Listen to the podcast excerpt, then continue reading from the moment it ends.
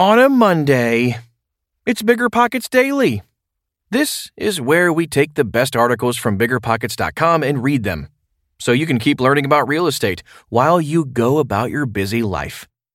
We know you've heard it before. Cash flow is getting very hard to find. There's always long distance investing, but you may be thinking, I don't have a team, enough experience, or the market knowledge to get in. That's where you're wrong. And it's also where Rent to Retirement comes in. Rent to Retirement offers fully turnkey properties that are newly built or renovated, leased and managed, allowing you to invest out of state with confidence. They've got single family, multifamily, new build, and syndication opportunities across multiple markets. They even have BRRRR deals with immediate equity. Rent to Retirement helps investors learn how to build a bulletproof business plan with the best investment and tax strategies around to help you reach financial freedom through real estate. There's no excuse not to get started in real estate investing when you have the right team and systems already in place. To learn more, visit rent2retirement.com. That's rent, T-O, retirement.com. Or text REI to 33777. Again, text REI to 33777.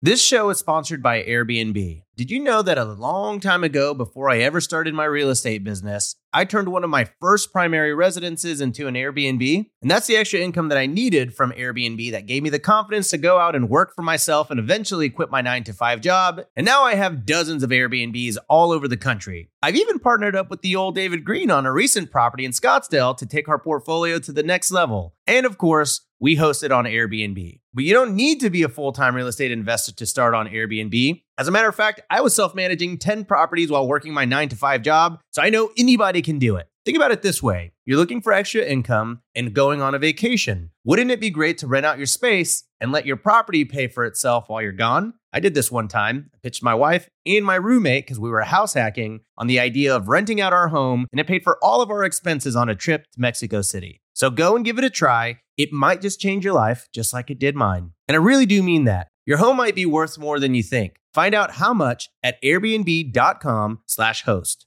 Managing your finances used to be a pain. It was either useless apps or overcomplicated spreadsheets. Ugh. But now, with Monarch Money, managing your money is easier than ever. Monarch is the top rated all in one personal finance app. It gives you a comprehensive view of all your accounts, investments, transactions, and more. Create custom budgets, track progress toward financial goals, and collaborate with your partner. And now get an extended 30-day free trial when you go to monarchmoney.com slash bigger. Unlike other personal finance apps, Monarch's simple, intuitive design makes it easy to set up, customize, and use. You can even collaborate with your partner, family, or financial advisor at no extra cost to get a joint view of all your finances. Customize your dashboard, notifications, and budgets with the tap. After trying out Monarch for myself, I understand why it's the top rated personal finance app. And right now, listeners of this show right here will get an extended 30-day free trial when you go to monarchmoney.com slash bigger. That's M-O-N-A-R-C-H-M-O-N-E-Y dot com slash bigger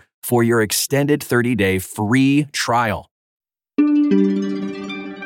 No one seems to agree on what's caused inflation. That's a big problem. By Lindsay Frankel. The Fed's most recent increase to the federal funds rate has driven mortgage rates to their highest level since 2002. That was the goal to increase the cost of borrowing to slow down the economy, which is still surging post pandemic. So, why are prices still 8.2% higher than they were last year? Pent up demand and increased national debt are only partially to blame for inflation. Global supply chain issues, rising energy prices, which the Fed can't control, are also contributing to this. And other potential factors are up for debate among economists. When the Fed began pushing up the federal funds rate, there were worries the central bank had taken too long to act. Some experts say the rate hikes are too aggressive and happening too fast, as the full impact of the increases hasn't really been realized yet. Other experts say the Fed's actions simply won't work. Meanwhile, workers are already feeling the pain of higher rents and unaffordable mortgages. But even if experts could agree on the primary driver of inflation, they don't seem to have any solutions that could actually work. Are high corporate profit margins driving inflation? Hmm. Competition in the market typically prevents companies from overcharging consumers. But in recent decades, most U.S. industries have become more concentrated. Corporations can raise prices with little fear that other businesses can offer the same products for less. And it's the corporations with the largest market share and most power that are currently raising prices the most. Many economists are saying that corporations are taking advantage of the current inflationary environment by raising prices above and beyond what they would need to account for the rising costs of materials and wages. A report from the Economic Policy Institute revealed that between April 2020 and December 2021, 54% of price increases in the non financial corporate sector went toward corporate profits, while just 8% went toward increasing wages. That's a sharp reversal from the period between 1979 to 2019 and seems to dampen the argument that labor costs are to blame for inflation. Hmm. One example of what appears to be corporate greed is the profit margins in the meat processing industry, which is having a major impact on the cost of groceries. You might have noticed. The four biggest companies in the industry reported a 120% increase in gross profits at the end of 2021 compared to before the pandemic. The CEO of Hormel Foods announced that the company would continue to increase prices, even though its operating income had increased 19% year over year as of the first quarter of 2022, in part because of its pricing power. Those who agree that corporate greed is a significant driver, which includes economists from the Brookings Institution and the Roosevelt Institute, contend that policy decisions should attempt to control it such as increasing taxes on windfall corporate profits. But some argue that its boosted profit margins are protecting the U.S. economy from a recession. There are also a few problems with the argument that fatter margins are driving inflation, according to other experts. The first is that corporations don't need an excuse to be greedy. They'll always charge the highest prices the market will allow. So when demand is high and supply is low, it allows corporations to charge, you guessed it, higher prices.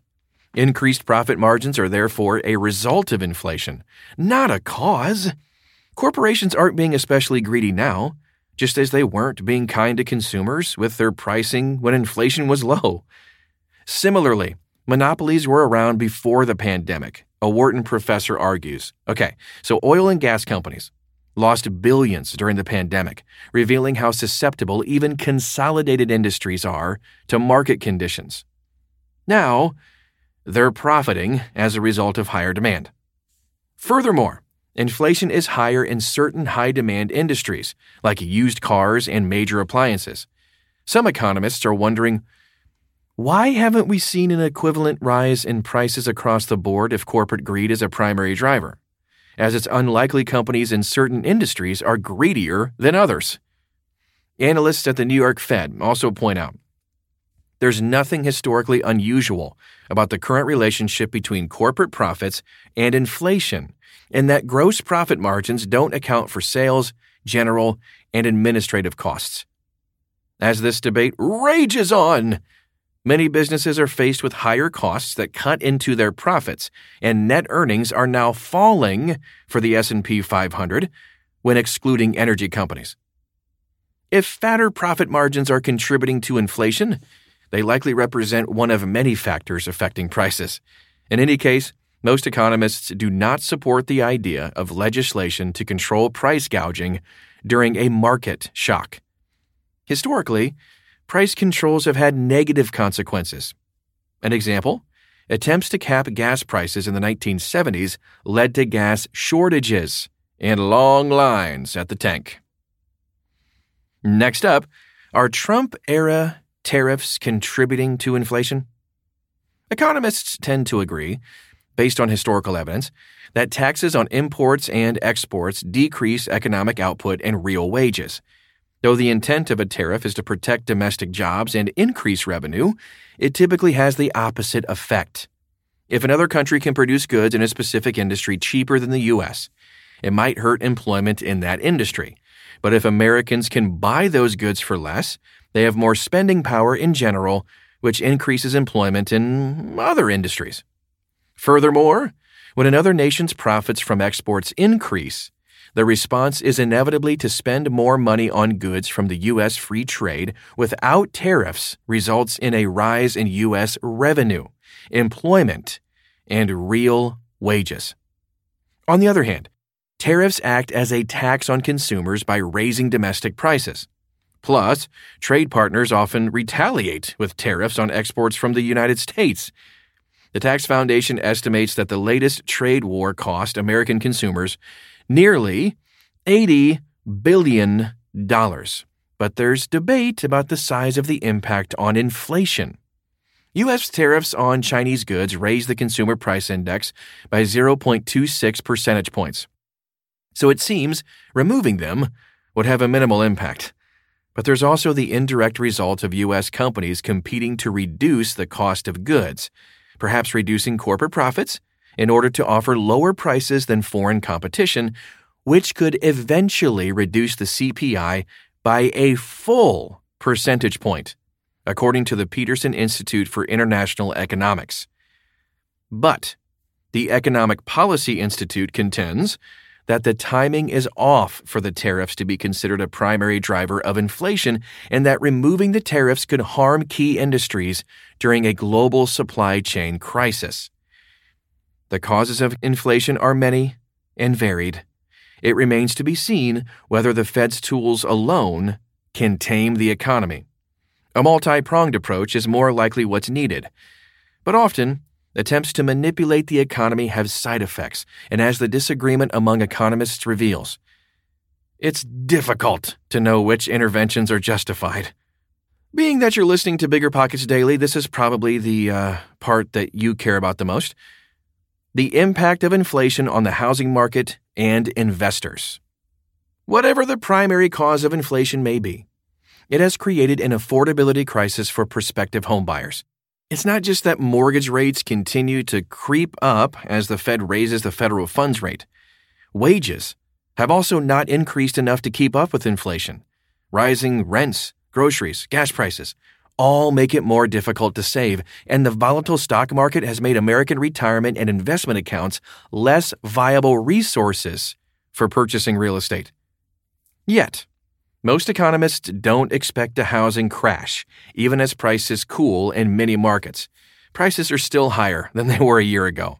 There hasn't been an increase in the supply of available homes or new housing starts. At the same time, Gen Z is approaching the typical age to pursue homeownership more financially prepared than millennials, believe it or not.